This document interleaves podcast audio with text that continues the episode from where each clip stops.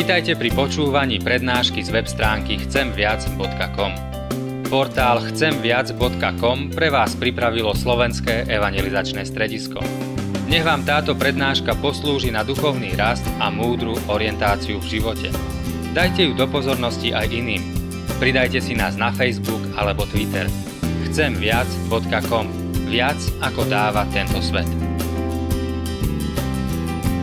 Pred niekoľkými rokmi bol u nás doma na návšteve manželský pár. Rozprávali sme sa pri stole, bolo to príjemné, mali sme jedlo, ale celý čas bolo zároveň vidno, ako sa nevedia spolu rozprávať, ako sa často negujú, ako často podkopávajú názor jeden druhého. Mnohí, ktorí sa zaoberajú vzťahmi, hovoria, že už po 30 minútach rozhovoru s partnermi vedia odhadnúť, či ten vzťah má šancu prežiť, alebo je to tak zlé, že vzťah sa rozpadá. Vidia to na ich vzájomnej komunikácii. Ale komunikácia nie je problémom len vo vzťahoch, ktoré sa rozpadajú. Ja si pamätám, ako som bol s manželkou v obchode, skontaktovala asistenta predaja, chcela sa radiť o kuchyni a mne sa vôbec nechcelo. A tak som tam s ňou sedel, ona sa rozprávala, nič som nepovedal, ale ten výraz tváre, ktorý som na sebe mal a ten pohľad, ktorý som jej venoval, hovoril silnejšie ako slova. Vytvoril som napätie, podkopával som človeka, ktorého v skutočnosti mám rád. Na dnes som si pre nás preto pripravil dve myšlienky o komunikácii. Platia v manželstve, aj mimo manželstva a trochu nám pomôžu lepšie rozumieť komunikácii a možno trochu posunú k lepšej komunikácii a k lepším rozhovorom. Tá prvá myšlienka je o tom, že existujú tri typy komunikácie. A ten prvý typ komunikácie to je komunikácia, ktorá je proaktívna.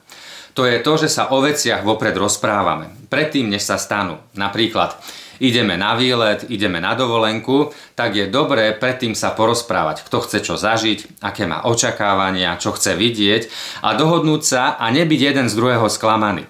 Podobne je to pri výchove detí. Keď sa niečo deje, je lepšie, keď sa najprv porozprávame a dohodneme a potom vychovávame dieťa alebo keď máme málo peňazí, tak sa porozprávame a dohodneme, ako teraz budeme míňať, čo je dôležité a čo musí počkať. Tá proaktívna komunikácia je veľmi dôležitá, lebo predchádza mnohým napätiam a mnohým sklameniam. Ten druhý typ komunikácie je komunikácia, ktorá je reaktívna. To je, keď sme sa spolu nerozprávali. Keď niekam ideme, niečo sa deje, ale na to reagujeme. Proste neprebrali sme to spolu a vtedy je veľká šanca, že vznikne napätie, že vznikne nespokojnosť. Možno to prehltneme, necháme to tak, ale postupne to rastie a vytvorí to konflikt. A ten tretí typ komunikácie, to je komunikácia, ktorá je radioaktívna. To je, keď vybuchneme, keď už to nezvládame, keď už nechceme. A niekedy ten výbuch prichádza nie v práve najlepšom momente. Je to toxická komunikácia, vytvára napätie, ubližuje, potom takúto komunikáciu ľutujeme. Takže základom je proaktívna komunikácia, rozprávajme sa o veciach vopred. Takže to bola prvá myšlienka, tri typy komunikácie, proaktívna, reaktívna a radioaktívna. Tá druhá myšlienka je o tom, že existuje 5 úrovní komunikácie. A tá prvá úroveň komunikácie to je bežná drobná komunikácie. To je najnižšia úroveň, keď sa rozprávame len o základných veciach. Pozdravíme sa, prehodíme zo pár slov o počasí, o bežných veciach. Je to komunikácia, ktorá je bežná ako rozhovor so susedom alebo niekde na ceste so vzdialeným známym. Tá druhá úroveň to sú fakty keď sa rozprávame o faktoch, čo musíme v domácnosti opraviť, čo musíme kúpiť ktorému dieťaťu, aký nákup je treba spraviť. Tie prvé dve úrovne, to je komunikácia, akú majú napríklad dvaja spolubývajúci, ale nič viac. Tá tretia úroveň komunikácie to sú názory. Tedy sa to začína lámať, keď sa rozprávame o svojich názoroch. Tu môžeme na seba naraziť. Môžeme mať na veci iný pohľad. Môžeme mať iný pohľad na výchovu, na peniaze, na to, ako trávime spoločný čas a mnohí sa už radšej niektorým témam vyhýbajú. Ale keď nebudeme svoje názory vyjadrovať a trpezlivo počúvať druhého a obrusovať sa, dlhodobo nedokážeme kráčať tým istým smerom a ťahať za jeden povraz. Tu v skutočnosti začína vznikať napätie ale tu v skutočnosti sa začína aj budovať hĺbší vzťah. Tá štvrtá úroveň komunikácie to sú pocity. Keď sa rozprávame o svojich pocitoch, nielen názoroch, ale keď si povieme, ako sa cítime, čo nás teší, čo nás bolí, keď si navzájom načúvame, keď povieme, bolelo ma, keď si povedal takú vec. Alebo cítil som sa nepochopený, keď si sa takto rozhodla.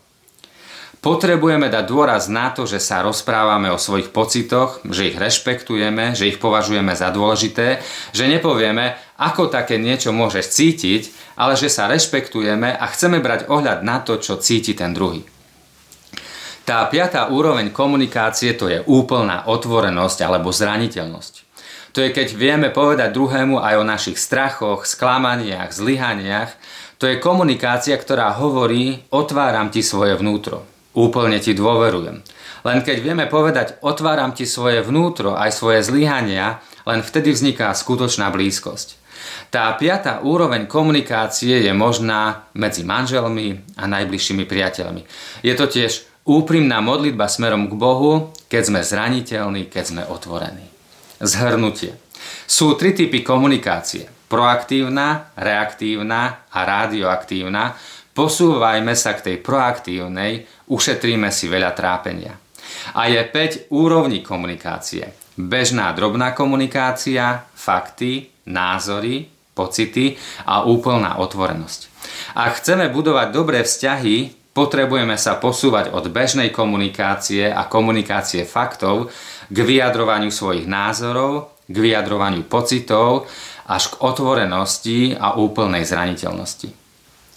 A nezabudnime, dobrá komunikácia to nie je, že rozprávame, rozprávame, rozprávame, ale že hlavne počúvame, počúvame, počúvame 10 krát viac ako rozprávame. Boh prišiel na túto zem k nám, lebo počúval. Počul a videl, ako zúfalo potrebujeme pomoc, ako sa snažíme zachrániť a predsa nevieme. A keď tu bol, rozprával bežné veci, rozprával fakty, ale vyjadroval aj svoje názory, vyjadroval pocity a ukázal, že cestou je otvorenosť a zraniteľnosť. Bol otvorený a zraniteľný a zranený až na smrť, aby sme my mohli žiť. Chyťme sa toho, ako on komunikoval, čo on spravil a to zmení celú našu budúcnosť, zmení to tiež to, ako sa budeme spolu rozprávať.